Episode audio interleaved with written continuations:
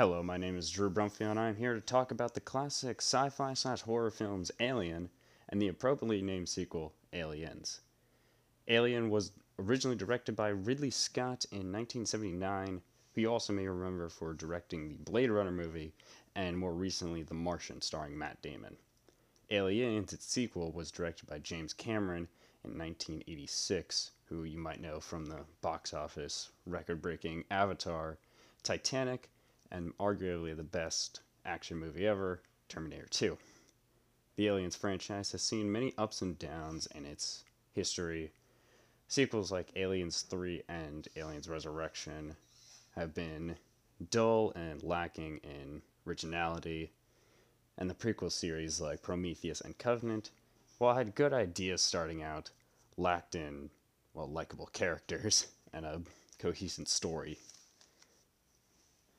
Now, Aliens was not the first to blend together the horror and sci fi genres in films, but it was groundbreaking in both of its fields and in combining it. Uh, and you can really see that when you f- look at the tropes or motifs of both the genres. So that's what we're going to do here today, starting with the horror films, and probably starting with my least favorite trope of any of any film. Um, is in a lot of horror movies, traditionally characters are very well, they're very dumb. Um, a lot of people have credited this to just bad writing or uh, people getting lazy, but you might remember in many horror films when characters running from a monster or something, they trip over um, nothing, or a group of characters are know they're being hunted and make the Scooby Doo decision of let's split up so that they can all hunt us down and the killer is, has an easier time of killing us all, because that's the best idea. Uh, Aliens doesn't do this. It has actually very intelligent characters, which makes you relate to them more. You actually get attached to these people because they act and do what real characters would do. Uh, specifically in Aliens 2, I remember I was rewatching these films with my cousin Randy, and uh, right after the big hive scene where a majority of their crew and these military people are killed off, they die. Um, they finally make it out of the hive. It was a very tense scene, and then my cousin Randy, of course, says, "See, if I'm these characters, I'm in a ship flying up in orbit, and then I'm just nuking the whole planet." Not five seconds later, Ripley, who is played by Sigourney Weaver, says the line, "We have to nuke the site from orbit. There is no other option." To our amusement, we laughed at that, but does really emphasize the point that these characters are making decisions and they have justifications for these decisions that we would make if we were in this same, same scenario. Um, which not only makes you relate to them more, but makes it harder when you see one of these characters die because you think, oh, well, I would have made his decision and now I feel his pain because I might have been in that same scenario another uh, common trope in horror movies is it's very common for a horror movie to have a female lead. Um, this can be seen in any of the um, Halloween films. The Scream movies have all female leads. Uh, Friday the, the 13th, multiple of those movies. Um, but typically, these female leads are the damsel in distress, a very helpless victim who can't really fend for herself and whose only real purpose is just to run from the monster. Um, Aliens does something similar, except its female lead is a lot more stronger and a lot confident in herself. Um, Ripley, played by Sigourney Weaver, as I said earlier, is very passionate about what she does, but also very quiet, especially in the first act. If you remember uh, for those who've actually seen the movie, um, in the beginning, she isn't actually the leader in either of these movies. She is just kind of the background character. She doesn't say much, and she just does her job and lets other people. She only steps up to become the leader of the franchise and the leader of the group when she sees that that position is not filled. When there needs to be a leadership position that is done, which makes her a stronger character. She isn't she isn't strong despite the fact that she's female. She just happens to be strong and a female. It doesn't. and that isn't typically seen in most because in majority of movies if the if the lead female is strong they have to point it out they have to bring it up constantly that i'm doing this despite i'm a girl which obviously in my opinion brings back the stereotype of women are weak but you're the exception ripley doesn't do it she doesn't even a lot of times it's not even brought up that she is a woman at least in the first two it does that's not always the case in the future sequels. Uh, moving into the sci-fi genre, a lot of tropes that a lot of tropes for the sci-fi sci-fi genre have to do with its atmosphere, ironically, and the environment they're in. Space in movies like Star Trek or uh, even Interstellar or even Star Wars, uh, space is very like mysterious and like kind of a wonderful place. It's this big expansion that we haven't visited yet. It's this big unseen void that um, the best part about is that we just need to look at it and just notice it and find all these amazing wonders.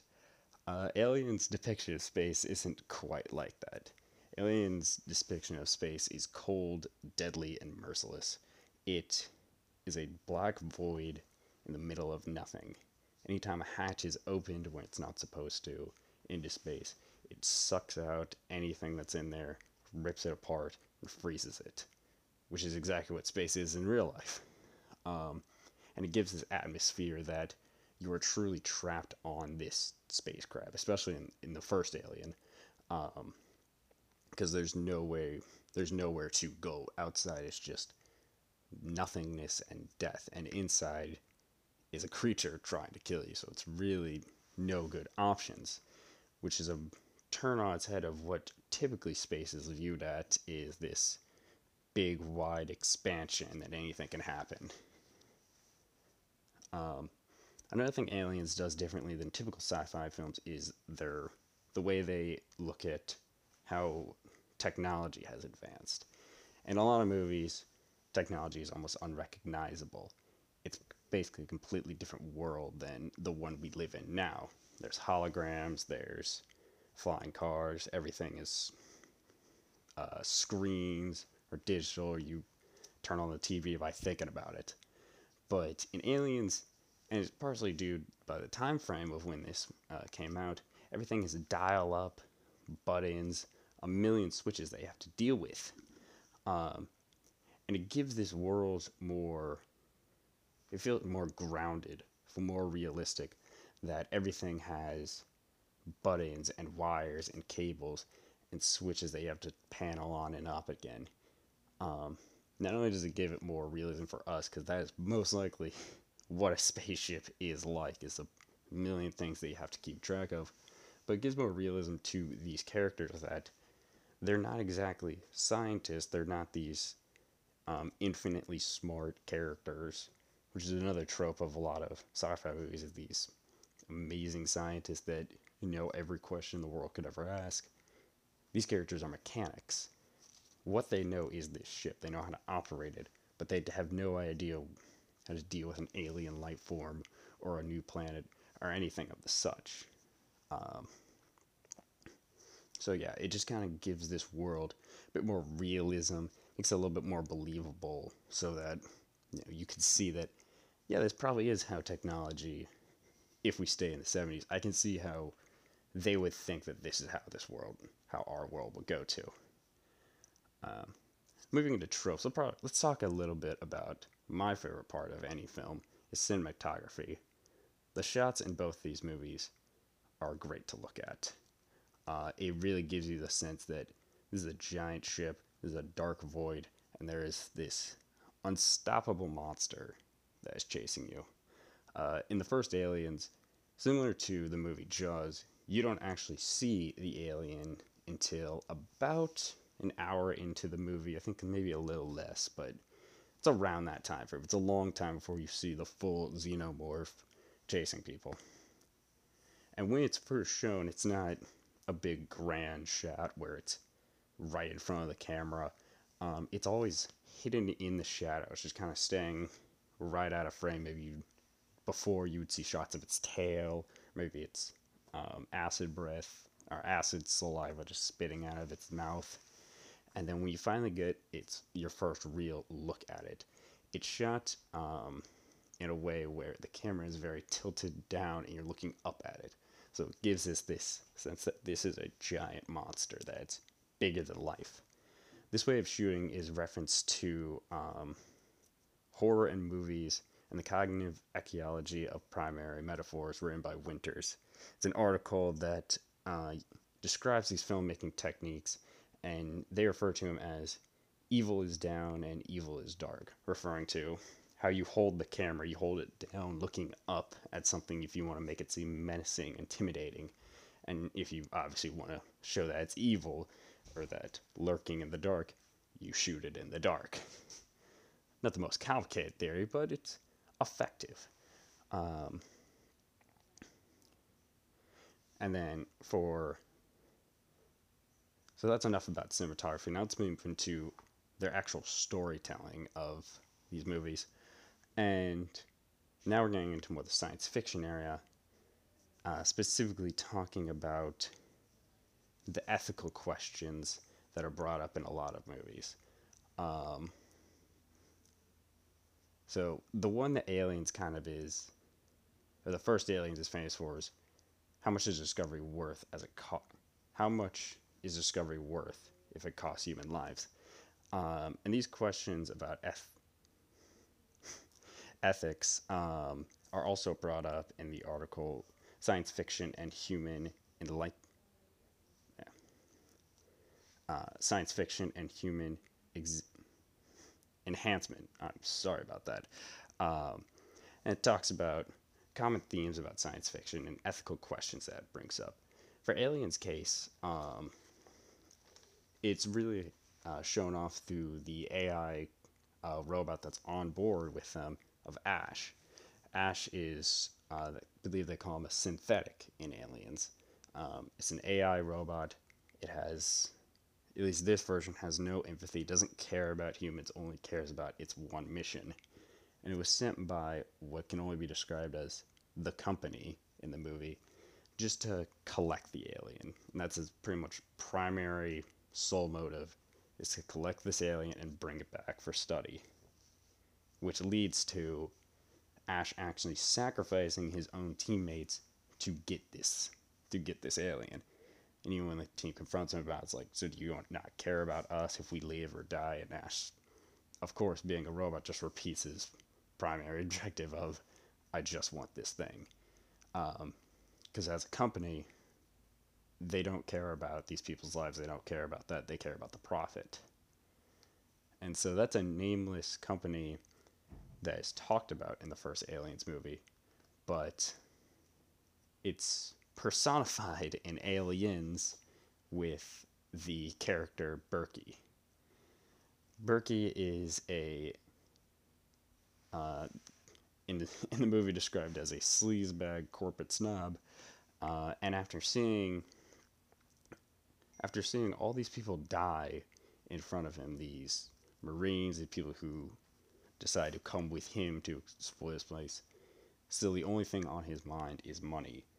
Even at one point, trying to sacrifice not only Ripley, but a small child that they found, Newt, so that he could make more of the aliens and bring them back to the world and make a million dollars off of them. And so that brings up the question that Aliens brings up of who is the real monster in this scenario. I can't. I'm not going to exactly quote Ripley's line because it's quite um, vulgar. But after uh, they finally catch Burke in the act and finally realize who he is, this uh, sleazebag who is only out for money. Uh, Ripley does ask, "I don't know who the real monster is." You don't see them screw each other over just for a percentage. So that really brings up the forefront that um, these monsters aren't. It brings up the idea that maybe we aren't as maybe we are worse than these people, because later in the movie, it shows that these aliens, these xenomorphs, do have a queen, an actual mother that takes care of them and rate or takes care of, I say in quotation marks, gives birth to them, and then sends them out to kill us. Um, and that character is seen to have more justification for their action. This disgusting, horrible monster that is only out to kill us versus an actual human being.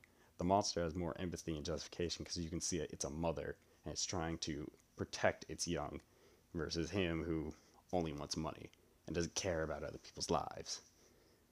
It's a very nice conflict that gives argument to maybe we aren't the better species. I say as I'm talking about a race that is only formed to kill people. These are the questions that Aliens actually brings up and makes you think about after you've watched these movies. As I conclude here, uh, I want to reemphasize that these movies are quite classics, and if you have not seen them, please do. Um, they are is arguably the, in my opinion, they are my favorite horror movies, and it's probably the best colliding of horror and sci-fi elements that has ever been done. I haven't even, I've been talking for over 15 minutes, and I haven't even mentioned the amazing practical effects and the storytelling, or the parallels between Ripley and the alien queen of them both being mothers and trying to protect their youngs. There's so much to dive into with these movies um, that it's you could talk about it for years and probably still be missing things. And I do hope that for future installments they can get back to that you know, feeling of being scared of these um, alien creatures and these monsters. Other materials that have come out of Aliens haven't really lived up to the original two. The only one that kind of came close was a video game in 2014 called Alien Isolation. Follows the story of Ripley's daughter as she boards the Nostromo and, of course, is confronted by the alien, the xenomorph. All right, I just want to thank you all for listening. If you want to know more about the sci fi and horror themes I have talked about, I will leave links in the description of the articles. And thank you for listening.